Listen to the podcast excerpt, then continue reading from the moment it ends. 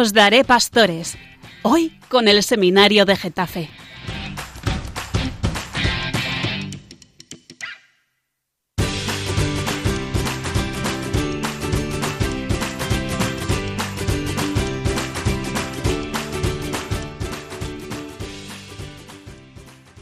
Luz del mundo y sal de la tierra nos llama Cristo. Lo primero porque el sacerdote es un espejo y una luz en la cual se han de mirar los del pueblo, y viéndola, conozcan las tinieblas en que ellos andan y remuerda en su corazón diciendo, ¿por qué no soy yo bueno como aquel sacerdote?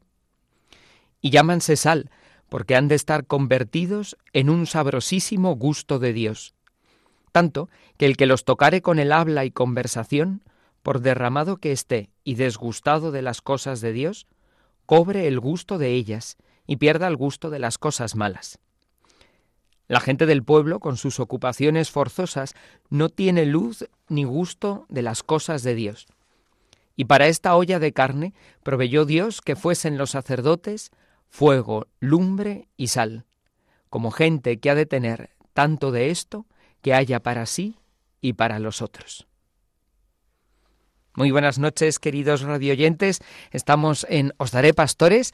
Somos el Seminario de Getafe. Me llamo Gabriel, vicerrector del seminario, y nos acompañan los seminaristas del curso propedéutico. Buenas noches. Hello,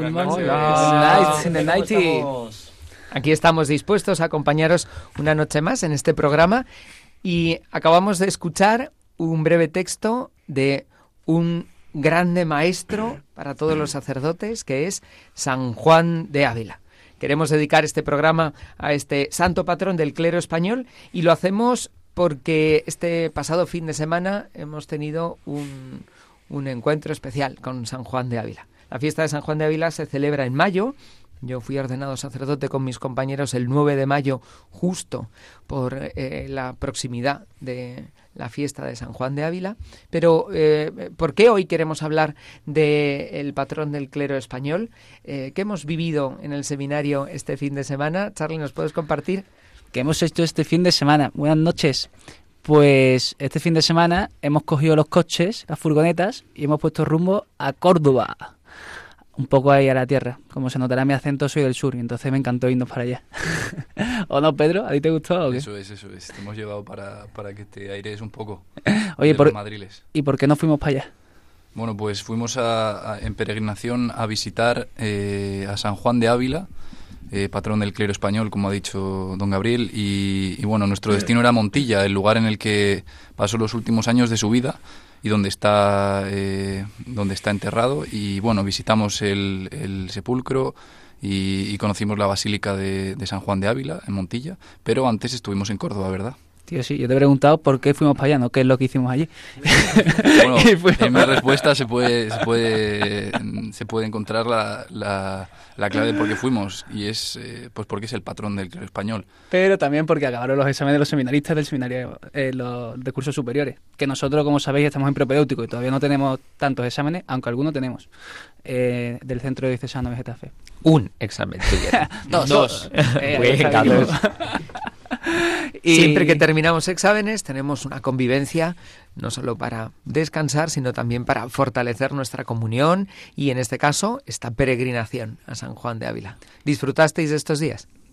La verdad es que yo personalmente me lo paso muy bien. Nos ha hecho un tiempazo, un solazo.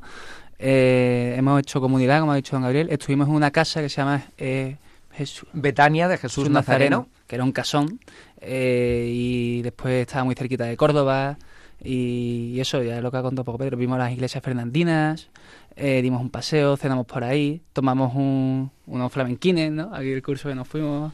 Marco, el italiano, pudo probar por primera vez la comida cordobesa. de la que no se arrepiente. Aunque no probó el salmorejo como él quería, pero bueno. Eh, y la verdad es que fue, fue genial. Además, eso no fue un viaje arrollador de ir con prisa de un lado a otro, sino que como surgieron las cosas, surgieron con calma, ¿no? Y vimos bastantes cosas y estuvo bien. Y el contenido de estos días ha sido esa peregrinación hasta Montilla para eh, poner nuestra vida, nuestra vocación, nuestro seminario a los pies del sepulcro de San Juan de Ávila, que está allí en, en la Basílica de San Juan de Ávila. ¿Podríamos mm, hablar a nuestros radioyentes acerca de la vida de San Juan de Ávila? Porque eh, seguro que conocemos a este santo, pero vamos a hacer un breve repaso para situarlo en el tiempo y, y cuáles fueron... mm, su- ¿Por qué, por, qué, ¿Por qué es tan importante? Pues la verdad es que su vida es apasionante. Eh, bueno, buenas noches primero. Y simplemente decir que San Juan de Ávila nació en 1499 y falleció en 1569. Eso como primer dato, porque yo creo que nos ubica eh, de una forma excepcional en cómo va a desarrollarse su vida. Es los principios del siglo XVI, es la gloria de, España ahora mismo, ¿no? O sea, se acaba de descubrir América hace siete años, eh, está en plena ebullición toda la, la espiritualidad de la mística, eh, todo el contacto que tuvo San Juan de Ávila mismo con grandes santos de la época, eh, grandes descubrimientos, eh, la contrarreforma. Es un momento de florecimiento cultural, eh, político, tanto en España como en Europa, y es un momento en el que San Juan de Ávila será muy necesario y muy clave, como iremos viendo a lo largo de, este programa. Entonces eso, simplemente nació en, en 1499 y, y bueno, ¿qué más? John, sí, ¿qué nos puedes contar? Pues bueno, podemos contar que él fue a estudiar leyes en la universidad, ahí en Salamanca, pero sin embargo, digamos que llevaba una vida pues mm, un poco, un poco disoluta, ¿no? No, no era el más santo desde el principio. eh, sino que tuvo, pues como en casos de muchos santos también, pues su propio punto de inflexión, ¿no? Nos comentaban que eh, un día, estando en una fiesta de- de toros y cañas al final, eh, se dio cuenta, cayó en la cuenta de cuán disoluta estaba su vida y cómo de alejada. Se dio cuenta del vacío que tenía en su interior. Y eso le llevó a, después de cuatro cursos de universidad, a dejarlo y a volver a casa de sus padres. Le generó una, un, un dilema tremendo. El, ¿Qué estoy haciendo con mi vida? ¿No?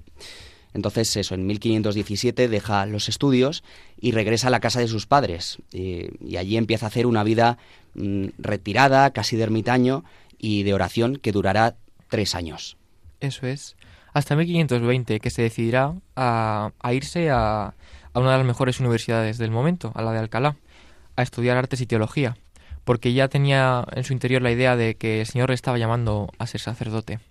Entonces se preparó allí durante esos añitos y coincidió allí y entabló amistad con don Pedro Guerrero, que sería el futuro arzobispo de Granada, muy importante porque eh, será él a quien ayude a establecer unos, unos memoriales para el concilio de Trento, en los que será fundamental precisamente la introducción de San Juan de Ávila. Eh, bueno, estudia allí seis años los, eh, las artes, la teología, y finalmente se ordena presbítero en el 26. A partir de ahí empieza un poco su labor apostólica. Eh, él tenía intención de irse a las Indias a predicar, pero a raíz de que el, arzobispo don Alonso Manrique le, le escuchara predicar, eh, dijo, este nos lo tenemos que quedar aquí. Y le dijo que se pusiera, que empezara a predicar en la zona de Andalucía, en la zona del sur. Efectivamente, le, le dijo que te vas. no. Entonces le, se puso a predicar pues por, por ahí, por, por, por Andalucía, ¿no? Empieza un apostolado que tuvo un gran éxito. Fue por, por Écija, por Lebrija, por Alcalá de Guadaira. Mm, Se dedica a recorrer eh, Andalucía, por eso se le llama también el apóstol de Andalucía, y a predicar ese amor de Dios, ¿no? Sus predicaciones tienen una gran fama, pero también llega a oídos eh, de la Inquisición una denuncia en su contra, de la Inquisición de Sevilla, con la acusación de haber sustentado pues proposiciones eh, sospechosas en algunas de sus predicaciones, ¿no? Esto le llevará a estar un año encerrado en la cárcel mientras tiene lugar un, proceso y un juicio eh, contra él. Allí se dedica a orar y redacta la primera versión del que sería el Audifilia, que ahora hablaremos de él. Pero también remarcar un dato. Eh, San Juan de Ávila contaba, al parecer, que ese año de, de prisión le sirvió más para aprender y para formarse en, en, en, ese amor de Dios, a entrar más en intimidad con el Señor, que todos los años de estudio anteriores, ¿no? Eso es. Un año después, en 1533, la Inquisición de Sevilla eh, emite una sentencia absolutoria de no culpable eh, hacia San Juan de Ávila, por lo cual pues queda libre y eh, puede seguir predicando, ¿no?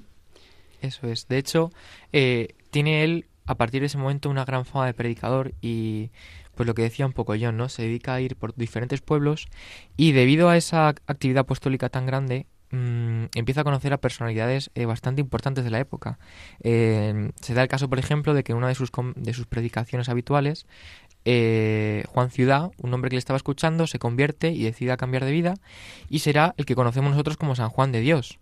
O, por ejemplo, en las exequias de la emperatriz Isabel, la esposa de Carlos V, eh, fue él también el que eh, llevó una plática que hizo que San Francisco de Borja pues empezara a plantear ya desde ese principio la, la vocación, ¿no? Y será el que la conversión que dará paso después a su cambio de vida. O por ejemplo, fue la propia Santa Teresa de Jesús la que pidió que revisaran, eh, la que pidió que revisara San Juan de Ávila su, su vida, ¿no? Sus escritos de su vida, que tanto fruto espiritual ha dado después. En definitiva, que conocía a muchos personajes, a muchos santos, y no solo santos, ¿no? El propio Fray Luis de Granada, ¿no? Que será un gran amigo suyo y que será el que redacte su primera biografía, pues tendrá mucho trato con él. En definitiva, que como que se dieron muchas circunstancias que juntaron a, grandes santos y a grandes personalidades en esa época. En 1538, además, eh, él colabora en, la fundación de un colegio, el, Colegio de San Carlos, que luego sería el Seminario Conciliar. Creó lo que sería el primer seminario, ¿no? Y esto sin dejar la predicación y la dirección espiritual. También interviene en la fundación de otros colegios, Santa Catalina, de los Abades y también de San Miguel. En definitiva, él es conocido también por la, creación y por la idea de los seminarios, ¿no? Es, es, en cierto modo el fundador de los seminarios que tenemos hoy. Eso es, de hecho es clave lo que decía un poquito antes, su participación eh, en los concilios de, de Tren- en el concilio de Trento, ¿no? en las varias sesiones que tiene, por esa relación que tenía con el arzobispo don Pedro Guerrero. Y bueno, ¿qué nos puedes contar, John, de sus últimos años, de esa etapa final de su vida? Sí.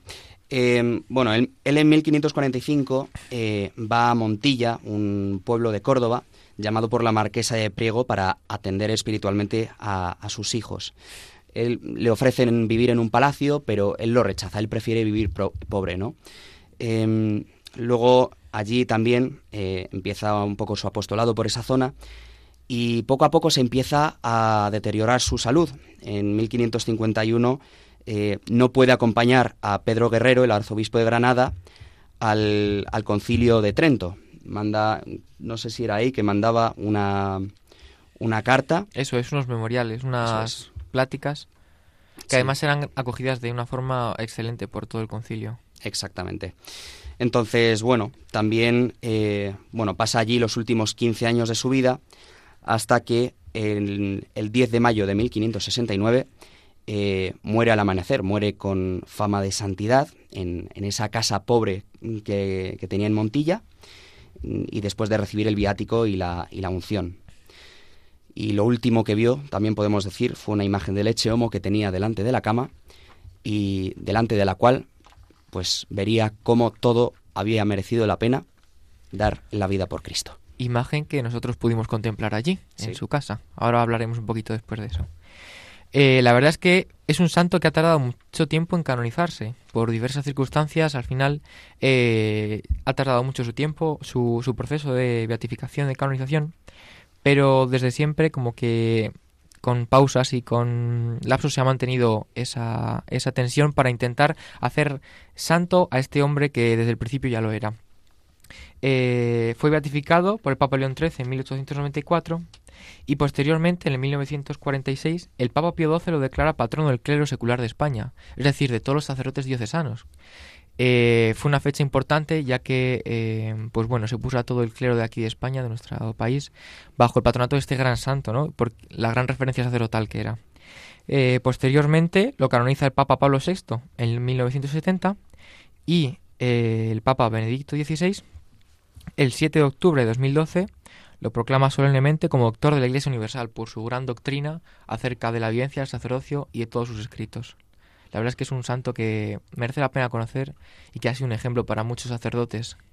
Ser proclamado eh, doctor de la Iglesia significa que su enseñanza es especial, es importante y de gran influencia para todos los cristianos. Muchas gracias Andrés y John por este resumen de la vida de eh, San Juan de Ávila que nos recuerda mm, por qué es tan clave en nuestra historia, ese fantástico siglo de oro, siglo XVI, donde confluyen tantos testigos de la santidad y de la vida de la Iglesia. Os dejamos ahora con algo de música y volvemos enseguida para seguir hablando de San Juan de Ávila.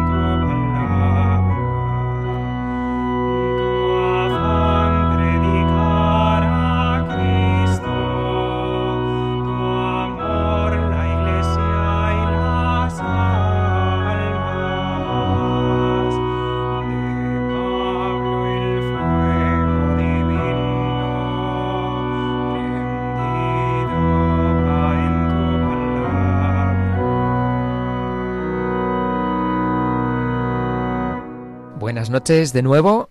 Me llamo Gabriel, soy el vicerrector del Seminario de Getafe y esto es Os Daré Pastores. Hoy estamos con el curso de propedéutico y en este programa estamos hablando de San Juan de Ávila, doctor de la Iglesia y patrono del clero español. Y por eso tanto tiene que ver con nosotros. Os contábamos que estuvimos de convivencia este fin de semana en Córdoba y en Montilla, de peregrinación a la tumba de San Juan de Ávila, y venimos empapados, encantados por el testimonio de este gran santo al que nos encomendamos. Y ahora queríamos compartir pues algunas de las cosas que vimos y que escuchamos acerca de San Juan de Ávila. Cada uno ha preparado un pequeño fragmento y si las toses y el resfriado con el que hemos vuelto nos permite, vamos a comenzar. Eh, Pedro, ¿tú has encontrado algo? Tú, eh, si quisieras compartir algo de lo que escuchamos de San Juan de Ávila, ¿qué, qué nos contarías? Bueno, por orden de, de grados de resfriado empiezo yo. Eh, bueno, San Juan de Ávila, como terminaba diciendo usted antes, don Gabriel, eh, es doctor de la Iglesia.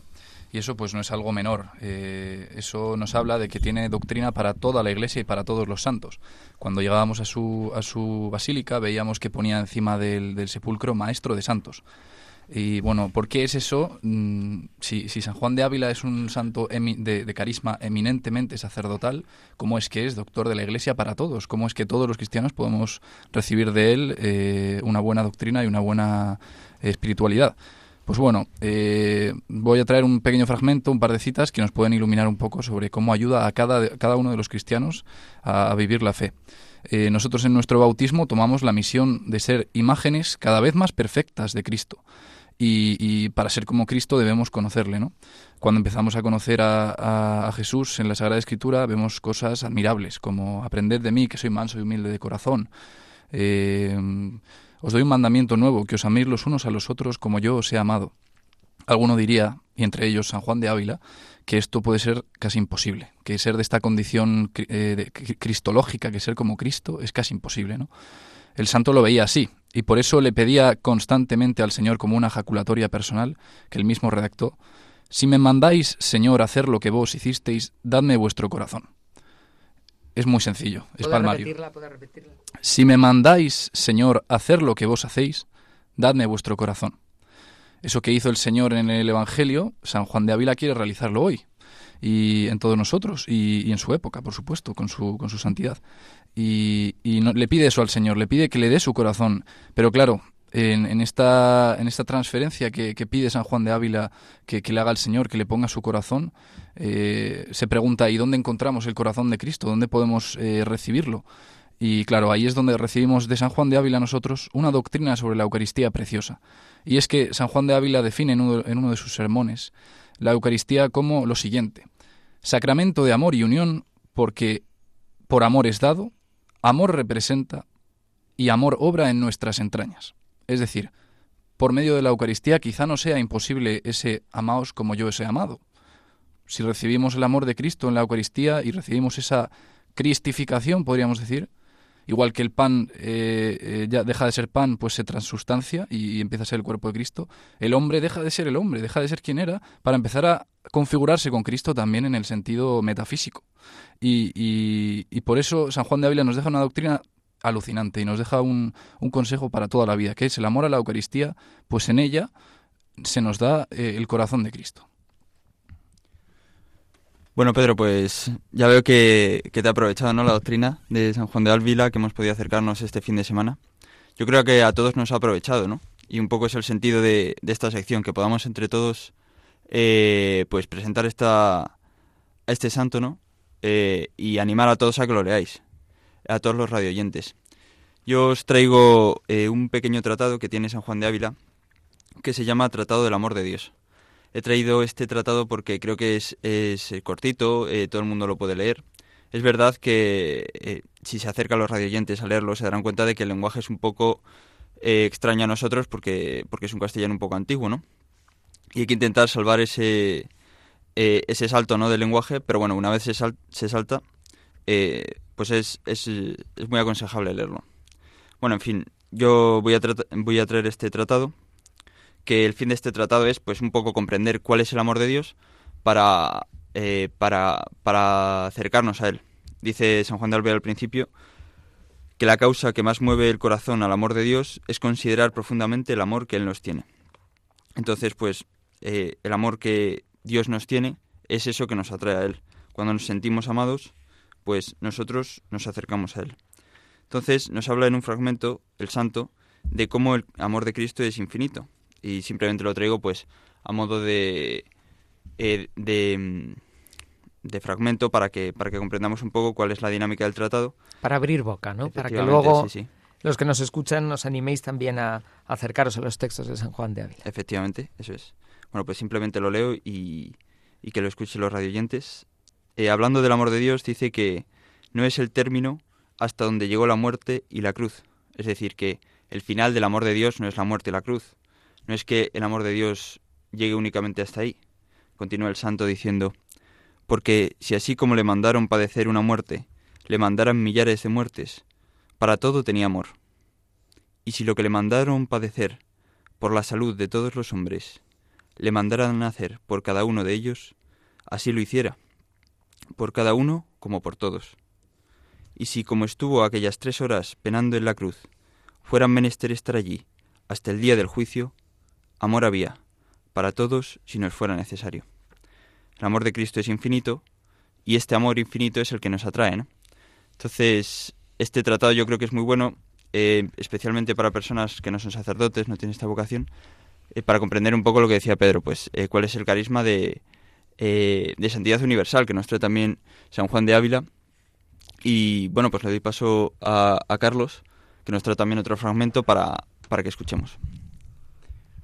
Eh, ¿Qué tal? Buenas noches. Pues sí, la verdad es que nos ha impactado un montón a todos a Juan de Ávila. Eh, a mí personalmente eh, me llamó mucho la atención, eh, bueno, y viene de la mano de lo que has dicho tú de- del amor, eh, cómo lo vivía él eh, y cómo vivía, me, me impresionó un poco cómo vivía la Eucaristía, porque no- nos contaban que, que en su Eucaristía que, que, se- que- que lloraba un montón, que la vivía muchísimo y que empapaba los, los ¿cómo se llaman los Los paños? corporales. los corporales de lágrimas y, y que las hacía también muy lenta y cómo la vivía. Entonces, en uno de los textos que nos han dado para reflexionar, eh, decía un poco esto. Junte vuestra merced a esta considera- consideración de quién es el que al altar viene y el por qué viene. Y si entrare en lo íntimo del corazón del Señor y le enseñare que la causa de su venida es un amor impaciente, violento, que no consiente al que ama estar ausente de su amado. O sea, nosotros eh, tenemos día a día misa y, y la Eucaristía y entonces lo podemos hacer un poco monótono. Pero ojalá vivamos con ese con esa intimidad que y de que no de que es un amor violento, o sea, que es que no, no nos quiere dejar sin sin él. Eh, y después, bueno, una también que, sigue dice cuando él dice cuando él lo celebraba la Eucaristía lo tenía en sus manos, una oración que también le salía decía como si Jesús le hablara a él, ¿no? Y le decía, yo morí por ti una vez, y vengo a ti para que sepas que no estoy arrepentido de ello, mas si me has menester, moriré por ti otra vez. En plan, como Jesús hablándole a San Juan de Ávila de que quiere, o sea, que si le deja, o sea, a través de su libertad, quiere volver a morir por él, a volver a morir por él. Entonces, eh, no sé, o sea, a mí me ha renovado mucho y pues si os sirve, pues, pues ahí lo tenéis de cara a cómo vivir la Eucaristía y cómo, y como la intensidad que se vive ahí. Y lo he escuchado mucho en el seminario de como si vivís bien la misa, eh, te cambia todo el día. Pero eh, nunca así, bueno, eh, típico que te dicen, pero que, que se queda ahí, ¿no? Y leyendo estos textos, pues realmente es como que dices, joder, pues sí que puede ser. Ese es el testimonio de los santos, donde podemos ver que es verdad, que cuando se vive de verdad la fe, se vive bien la misa, la vida cambia, ¿no? A mí me impresiona mucho y yo creo que a, que a todos nos ha impresionado no solo que San Juan de Ávila tiene textos preciosos sobre el amor de Dios, la misa o el sacerdocio, sino que en ellos eh, se reflejaba el fruto de una vida de verdad unida a Jesús. Nos contaban que meditaba casi todos los días la pasión. ¿No? Antes cuando José David decía que lo mismo que hizo una vez lo haría por cada uno de nosotros, sufriría por cada uno de nosotros todas las veces, o esto que ha leído Carlos de por ti vengo, ¿no? que no te quepa duda de cuánto te amo, es porque él lo contempló, lo experimentó, ¿no? Pasaba la noche del jueves al viernes en vela meditando también la pasión. No Decía, dormía. ¿Cómo se puede dormir la noche en la que Jesús no durmió por entregarse a nosotros en la cruz? Y, y esto es lo que lo hace tan, tan real, tan vivo. Ojalá nosotros pudiéramos vivir así, ¿verdad? Está muy chalado. Yo creo que también deberíamos nosotros dejando llevar un poco por esa locura de Es amor, el amor. no locura de odio, pero... Y de hecho, Marco, en sí. En textos que justo a mí lo que me encanta del- de los textos de la Eucaristía es que eh, se ve ahí, por ejemplo, cómo, cómo es un doctor pues para toda la iglesia. Porque ya que lo que dice eh, yo morí por ti y vengo aquí para morir por ti otra vez si me dejas, se lo dice al sacerdote que consagra, al seminarista que está en el seminario o a cualquiera de los radioyentes que va a misa un domingo, un miércoles o cualquier cosa. Como hablaba de, de toda su oración por la mañana, era, era preparar la misa. Y joder, la cantidad de veces Digo, en el seminario yo suelo llegar casi tarde, que me conocen, pero es que cuando estoy en el seminario también. En plan, llego ahí como justo a misa y cómo, cómo expresaba esa devoción y, joder, cómo te la juegas en misa y por tanto también te la juegas en llegar justo, te la juegas en llegar cinco minutos antes para preparar. Entonces, a mí estos textos de la Eucaristía, como el que ha cogido Charlie, me, me ha hecho ver que, oye, que, que es un santazo para toda la iglesia. A mí me ha flipado. Sí, estoy pensando que nos contaban que se juntaba tanta gente para escucharle predicar que no entraban en, en la parroquia, en la parroquia de Santiago, eh, sino que se quedaban fuera en la calle y alguna vez tuvo que salir a volver a repetir la homilía para que le escucharan los de fuera, ¿no? Y no eran homilías de 10 minutos, antes se predicaba de verdad. ¿Qué más queremos compartir? A veces tampoco, eso de 10 minutos. Algunos se pasa. Marco, ¿a ti qué te impresionó de San Juan de Ávila? Muy buenas. Eh, buenas tardes. Bueno, buenas noches. Y mm, lo que quería, lo que me ha impresionado es cómo impacta la vida de un santo así eh, a todos nosotros y a, vamos, que, que te sale medirte mucho con este santo. Es decir, ves la cama que no tiene el colchón, que vive en una tabla de madera y dice, bueno, entonces yo no puedo quejarme que tengo colchón, entonces tengo que quitarme el colchón y entonces tengo que dormir menos y entonces... Y a mí la verdad que todo eso me agobia un poco, porque entonces para mí no hay esperanza para, para ser santo. Y, entonces también cabe como la pregunta de decir, entonces ¿por qué no lo hacemos ya todos de quitarnos el colchón, por ejemplo, no?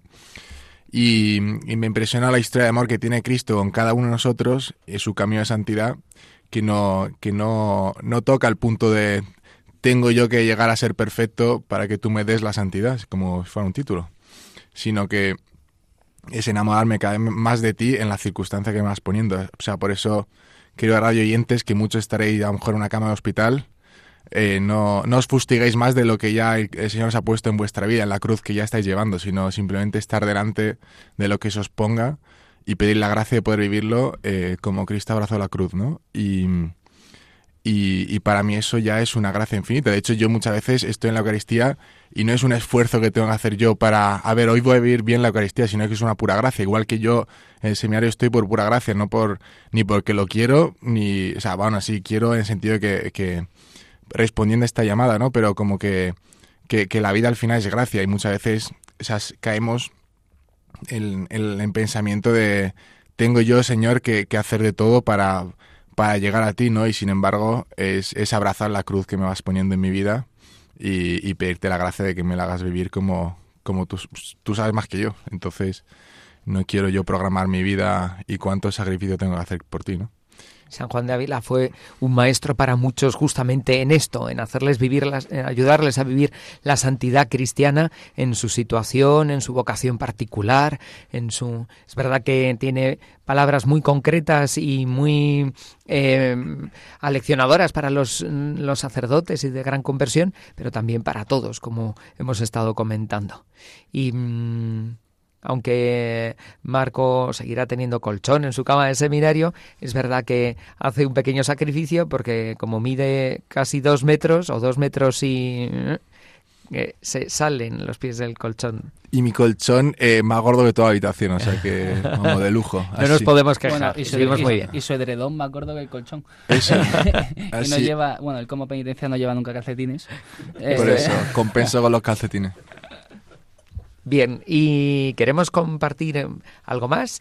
Eh, Juan, Bueno, yo quisiera decir una cosa que me, me sorprendió demasiado, no sé si la habéis nombrado, pero en, el, en su capilla, donde está enterrado él, en la basílica, hay un letrero que pone Maestro de Santos, y eso me impresionó demasiado, de tal manera que volviendo, sí, ya lo habéis comentado, pero volviendo a, a- en coche, o sea, hablábamos y alguien quiso compartir, ¿no?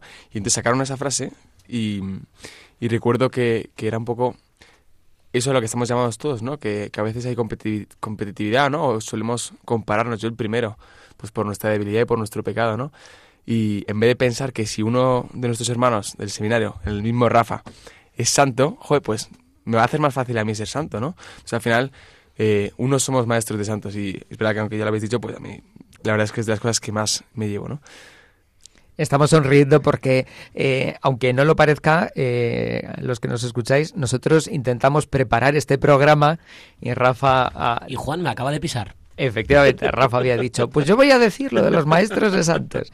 Y lo hemos dicho tres por lo menos tres veces antes, pero cuéntanos tú también. Eh, ¿Por qué San Juan de Ávila, maestro de santos? ¿Por qué eso impresiona? Claro, claro. Gracias, Juan, porque así nos enriqueces a todos con una visión adicional de maestro de santos de lo que ya teníamos.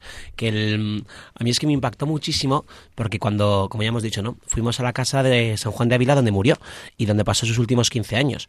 Entonces, eh, una cosa que me pareció espectacular, cuando subías arriba en el pasillo, aparecían cuadros de grandísimos santos y todos parecía discípulo de, Juan de, San Juan de Ávila. Pues que aparece San Juan de Dios, San Ignacio de Loyola, Santa Teresa de Jesús, Fray Luis de Granada, San Pedro Alcántara, y en plan, yo alucinaba. En este, este tío fue un titán y yo no le conocía hasta este viaje. Y, luego leyendo sus textos, los que, porque en el seminario nos han facilitado unos cuantos textos, hemos estado comentando y viendo más cosas que ha escrito y, que, y de sus predicaciones, que a mí lo que me ha alucinado, y por eso quería aquí pues comentarlo con los radioyentes, es que él eh, fue un santo espectacular, pero viviendo para lo más básico, para su día a día. Sus predicaciones, que le hicieron tan famoso, eran para, para los fieles de la parroquia y para los y, para los eh, sacerdotes diocesanos que conocía. Él no fue iniciador de nada. ¿Sabes? Joder, tienes a San Ignacio de Loyola, Santa Teresa de Jesús, San Juan de Dios, todos estos que iniciaron obras increíbles, él no. Él hacía un trabajo del día a día, de, de soldado raso. Un sacerdote diocesano que Dios le dio un don de predicar y él predicaba lo que el Evangelio le inspiraba el día a día. Y con eso que fue un santazo espectacular. Entonces, a mí eso me ha, me ha pelado mucho y me ha encantado, porque, porque hay un camino de santidad en el día a día. Sin tener que hacer nada espectacular, se, se, puede ser un santazo espectacular. Entonces... Y, y un santo en comunión con otros santos, que esto es precioso, ¿no? Nos decía don Javier, el formador del seminario, que nos salvamos en racimo unos y otros. Por eso vosotros que nos escucháis y nosotros que estamos aquí, eh, estamos muy unidos en este camino de la santidad. Ojalá de nosotros también se pueda decir que... Mm, que hemos influido unos en otros, en amar más al Señor, en querer entregarnos de verdad, porque o llegamos juntos al cielo o, no está al cielo del todo, ¿no? Y en el siglo XVI Dios nos regala este testimonio de tantos santos españoles eh, que, que se conocieron, que se cruzaron, que la palabra de uno influyó en otro, nunca dejemos de dar testimonio porque no sabemos a quién puede eh, servir para su conversión, para amar más al Señor. Muchas gracias por este compartir precioso sobre San Juan de Ávila. Os dejamos con algo de música y volvemos enseguida.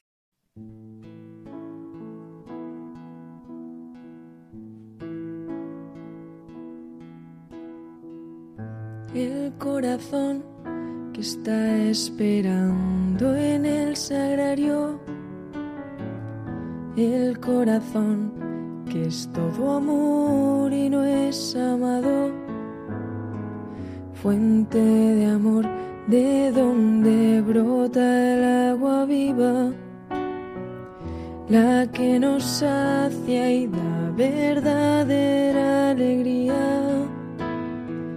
Señor, al recibir la comunión, vuestro amor que es fuego arde y enciende mi interior que todos sepan que vos sois amor y que habitéis muy dentro de mi corazón. Dadme vuestro corazón y seamos solo uno. Dadme vuestro amor, Señor, que es más grande que ninguno Dadme vuestro corazón, sentimientos más profundos. Dadme vuestro amor, Señor, y podremos con el mundo.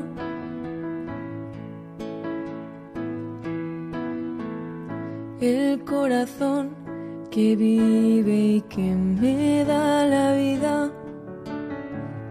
El corazón espera en la Eucaristía, el corazón que se ofreció en el Calvario y volvería a hacerlo por amor eterno.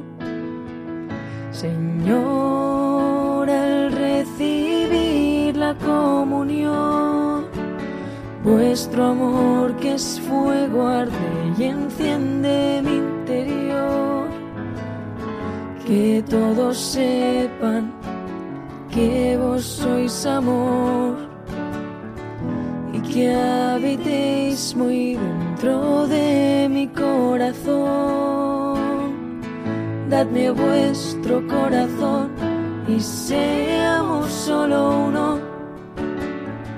Dadme vuestro amor, Señor, que es más grande que ninguno. Dadme vuestro corazón, sentimientos más profundos. Dadme vuestro amor, Señor, y podremos con el mundo. Mas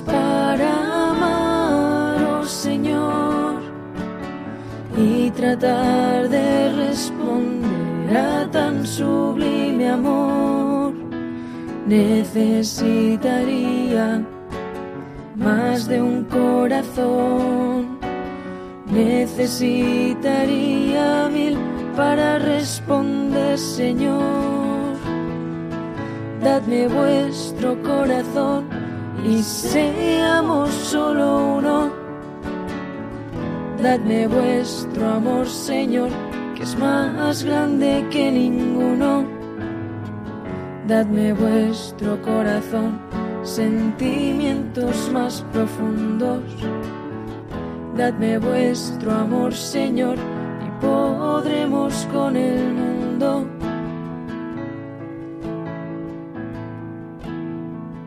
Dadme vuestro corazón y seamos solo uno. Dadme vuestro amor, Señor, que es más grande que ninguno. Dadme vuestro corazón, sentimientos más profundos. Dadme vuestro amor, Señor, y podremos con el mundo. Buenas noches de nuevo, estamos en Os Daré Pastores, somos el Seminario de Getafe y esta noche estamos dedicando este programa a San Juan de Ávila, maestro de santos, patrono del clero español. Porque tuvimos una convivencia, como os contábamos al principio, la semana, este fin de semana pasado, en Córdoba y en Montilla. Y para esta última parte de este programa especial, hemos pensado que lleváis ya tiempo escuchándonos, pero que no conocéis mm, demasiado a nuestros seminaristas y su testimonio. Igual que veíamos que San Juan de Ávila influyó en la vida de otros santos, en nuestra vida también han influido muchas personas y detrás de cada vocación hay una historia preciosa. Hoy queríamos que también pudiésemos compartir algunas de nuestras historias. Y por ejemplo, eh, Juan, ¿podrías compartir un poco con los que nos escuchan cómo has terminado tú siendo seminarista? ¿Qué ha pasado? ¿Cómo, qué haces aquí? Bueno, buenas noches, radio, radio oyentes. Eh, yo soy Juan, soy el más pequeño de propedéutico por unos días, que me saca Andrés. Y bueno, pues mi historia tampoco es, bueno, es una historia más, ¿no? Eh, cada, una, cada uno de nosotros tiene la suya muy personal y, y en la mía pues yo tengo mucho que agradecer al Señor, ¿no? Y me recordaba mucho estos días de convivencia, ¿no? La, la, pues la vida de San Juan de Ávila me interpelaba mucho porque de cierto modo yo, yo sentí algo parecido de, de aquello que sintió él, ¿no? Bueno, yo soy un chaval de Madrid, eh, nací en una familia católica, eh, soy un chaval muy feliz de pequeño, muy amado, mis padres se han querido un montón, tengo, tengo dos hermanos, un hermano mayor y una hermana pequeña. Y bueno, he tenido una, una adolescencia, una infancia muy feliz y una adolescencia pues así un poco más traviesa, ¿no? Cuando, bueno, ya acabando primaria y empezando la ESO, pues, pues empecé a hacer el tonto, a juntarme con los malotes de clase, eh, pues intentar llamar la atención, ¿no? Meterme con la gente, liarla, ¿no? Me expulsaban, me regañaban, notas en la agenda, mi madre encima, un mal rollo en casa. Y, y, bueno, una de las cosas que más agradezco es mi madre, ¿no? Mi madre siempre estuvo encima mío para que estudiase, para que hiciese las cosas. Eh, bueno, no, no, he repetido curso nunca, gracias a Dios, por ella, entre otras cosas, ¿no? Por, mis por, por mi padre también. Pero bueno, siempre, siempre he sido un chaval, pues, eh, revoltoso, a contracorriente, o sea, no quería obedecer y, y eso.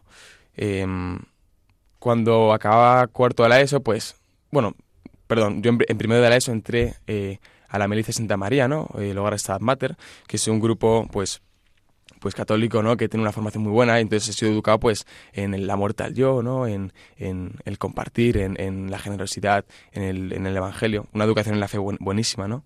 Desde pequeño. Y sin embargo, a medida que iban pasando los cursos en la ESO, pues había en mí un conflicto, ¿no? Porque estaba mi familia, ¿no? Y, y, este grupo al que iba católico, ¿no? Que me decían, pues, cómo había que hacer las cosas, cómo había que comportarse, cómo había que mirar, eh, pues, a las chicas, ¿no? Cómo había que, que disfrutar de las cosas. Y luego estaba el mundo que me proponía todo lo contrario, ¿no? Como, como que olvídate de las normas, ¿no? son gente que no te quiere hacer feliz, la iglesia se lo quiere amargarte, ¿no? Con sus, sus normas y sus pecados. Y entonces, hombre, yo nunca he dejado de creer en Dios, ¿no? Y gracias a Dios mi familia siempre está ahí encima y pues obligándome, no obligándome, ¿no? Pero llevándome, llevándome a misa los domingos y, y, esas cosas que a veces pues no apetecían, ¿no? Pero, pero empecé a ver en mí pues una lucha, entonces me decanté bastante por el mundo y viví desde cuarto de la ESO hasta segundo de grado superior acabando, eh, pero primero de grado superior a la mitad más o menos, pues he vivido en el mundo, ¿no? Eh, como con un pie dentro y, y, más fuera que dentro, pero siempre agarra la fe, pero, pero más fuera, ¿no? Y pues es un poco la vida de Juan de Ávila, de capeas, de toros, de salir de fiesta. De cañas. De cañas, de, de pues eso, de salir de fiesta, de, de estar en el parque, de perder el tiempo, ¿no? Y, hacer mucho el tonto. Y aparte de hacerme mucho daño, y, y, tener pues amigos muy buenos que, que, a los que quiero un montón, pero que en realidad eran amigos por, por intereses, ¿no? Y, y nunca una amistad de corazón de verdad. Pues, eh, pues eso, he perdido, perdí un poco mi vida, ¿no? Y, y, en esos momentos sentía aquello que sintió San Juan de Ávila, ¿no? Como un vacío muy grande, ¿no? Y como la pregunta que resonaba todo el rato, ¿no? Yo no, no estoy hecho para esto, ¿no? O sea, yo recuerdo estar de fiesta, ¿no? Y volver a casa y decir, jo, pero esto no me llena, ¿no? O sea, tiene que haber algo más. Esto es, o sea, no, no puede ser, ¿no? Yo no, no, he nacido para esto, o sea, no me llena. Nada de lo que me propone el mundo me llena. Y, y pues un día después de mucho tiempo, ¿no? Eh, pues por muchas cosas y causalidades que ocurrieron en mi vida, acabé hablando con un sacerdote me confesé, le conté todo, ¿no?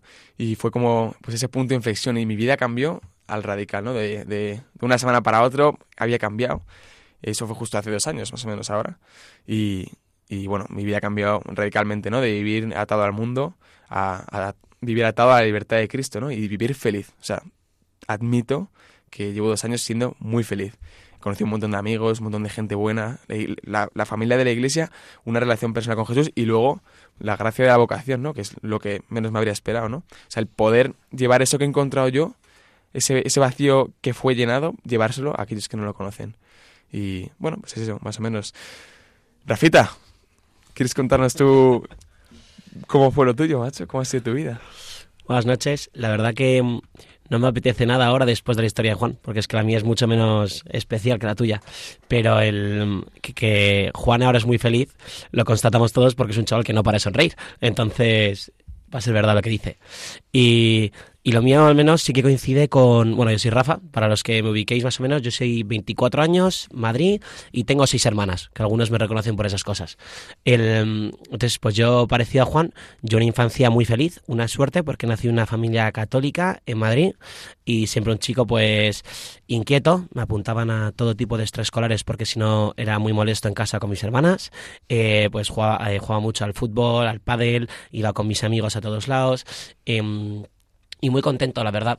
Y en mi caso empecé a estudiar Derecho ya en la universidad y, y, mi vida empezó a cambiar por tomarme realmente la fe en serio a raíz de un viaje que hice en primero de carrera, que fui de voluntariado con, con el movimiento Hakuna, al que pertenezco, pues fui a, a Calcuta a estar con, con, las misioneras de la caridad, que tienen, tienen distintas casas en distintas ciudades aquí de España. Todos los que tengáis os... os os invito a que vayáis, porque además justo eh, John y yo vamos los viernes a ayudar a las misioneras de la caridad y es una experiencia espectacular, porque vives con personas que dedican su vida a personas que en la mayoría de los casos ni siquiera se lo agradecen.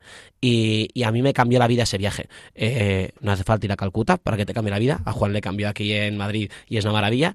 Y pero a mí me cambió porque, porque de repente descubrí realmente lo que era el amor de Dios. Ya, hasta entonces había vivido muy contento, pero me di cuenta, sobre todo al empezar la carrera, que vivía muy esclavo de la, de la opinión de los demás y tenía una necesidad patológica de, de encajar, de quedar bien, de ser el gracioso pero sin pasarme, de todo el equilibrio, ¿no? En plan, ni ser muy intenso, ni muy pasota, ni ligar mucho, ni ser un pingalete, ni... Entonces vives, vives en una tensión permanente que, que te agota y, y, te hace estar inseguro y como alerta a todo. Y, y, yo en ese viaje, entre la experiencia de un grupo de comunidad y, la experiencia de, de compartir con, la vida con personas que se dedican a servir y se olvidan del resto, a, a mí me reventó por dentro. Y fue la primera vez donde donde tuve una experiencia gorda de, de, que Dios me quiere y que, y que soy y, que me quiere a mí y sin nada, que da igual cuánto o cómo hables, las notas, el éxito, tus amigos, todo da igual, porque, porque te quiere a ti. Y, y a mí empezó ahí un camino que, que, ha ido avanzando durante la universidad espectacular, donde vives, que, porque lo, yo es que lo puedo afirmar con amigos míos que no creen, lo hablo con ellos, que yo, a mí me sería imposible no creer en Dios, porque, porque la vida es más feliz, es, es, plena cuando está, cuando vives para él y e ir descubriendo la universidad, que a mí me encanta ir de fiesta, me encanta irme de cervezas, me encanta todo, pero ese momento en el que dedicas tu vida a servir a los demás, a, dejarte llevar por la voluntad de Dios, eh, es que te arde el corazón de una manera muy especial. Y, en esto, pues yo acabé la carrera, tenía ya algunas dudas vocacionales, pero a mí me gustan las niñas demasiado, entonces pues yo creía que lo mío estaba en el mundo y fue empezar a trabajar en un despacho de abogados, muy contento, pero una sensación de, pues como lo que decía un poquitín Juan, de que tiene que haber algo más, de que no me lo creo. Llegaba a casa llegaba contento, pero había pues en otros voluntariados durante el año o en otros momentos cuando vives muy cerca de la vida de la iglesia y acompañas a otras personas, joder, pues como que el corazón te de otra manera. Y yo llegaba por las noches a casa y bien, pero tenía que haber algo más, tenía que haber algo más. Entonces fue empezar a abrir la puerta y, y en mi caso eh, ha sido una historia de enamoramiento poco a poco, porque, porque sobre todo este último año y discernimiento previo, Dios me ha enamorado. Y aquí, eh, sea uno de los radiantes que está escuchando eh, consagrado, sacerdote, casado, soltero, imagino que muchos habréis vivido la experiencia de, de enamorarse. Y cómo es increíble que, que de repente todo pasa a dar igual y todo lo que yo en su día me había planteado que me echaba un poquitín para atrás, pues eh, oye, el, la vida social del día a día con tus amigos o la familia que he tenido casi un regalo, pues el sueño de tener una familia parecida, una vida buena junto a una mujer, una, pues como todo, eh, de repente todo empieza a caer en importancia y empieza a ser cada vez menos, menos relevante. Porque, porque lo más importante es que me enamoro de una persona que cada vez me quiere más, me quiere más, me quiere más, y empiezo a imaginarme siendo completamente suyo el sacerdocio, y todo lo que decía que no pasa un segundo plano. Y solamente paso a imaginar ser completamente suyo, ser completamente suyo. Y, joder, algo que tarde por dentro que dices, tú es que esto es muy grande. Y por eso me ha encantado esta esta peregrinación, porque ves todos los, escritos de San Juan de Ávila y te habla de lo que es la grandeza de ser completamente suyo y de ser, de vivir únicamente para él. Entre nosotros, siempre me ha dado pereza. Yo no quería entrar al seminario porque imaginaba que eh, estar hablando todo el día de Dios iba a ser un peñazo. O sea, a mí me gusta hablar, me gusta hablar de política, de deporte, eh, bromas absurdas, eh, y, y lo imaginaba que iba a ser pues aburrido. Y, y de repente entras que, joder, estás todo el día tratando de aprender a querer a, al que has elegido y al que te ha elegido antes que tú. Entonces, ha sido espectacular. Y esta es un poco mi historia. Rafa, es que pues vamos, es, es, como igual, ¿no? Pero yo me di cuenta de una cosa que seguro que has notado bueno, tú lo ves así como mucho más disfrutón que yo, ¿no?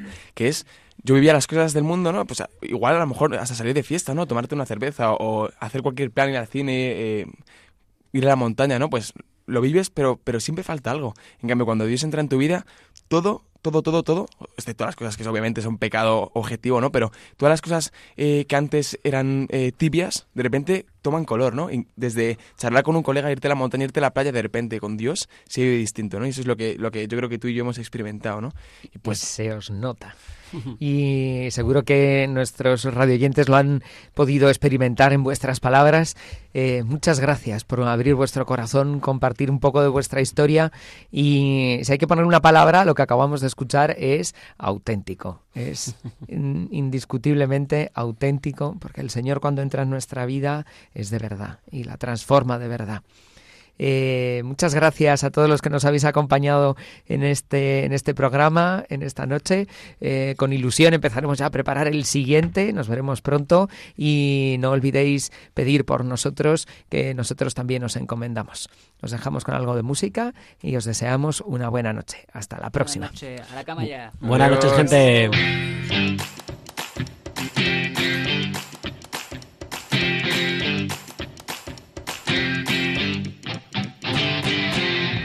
Os daré pastores. Hoy con el Seminario de Getafe.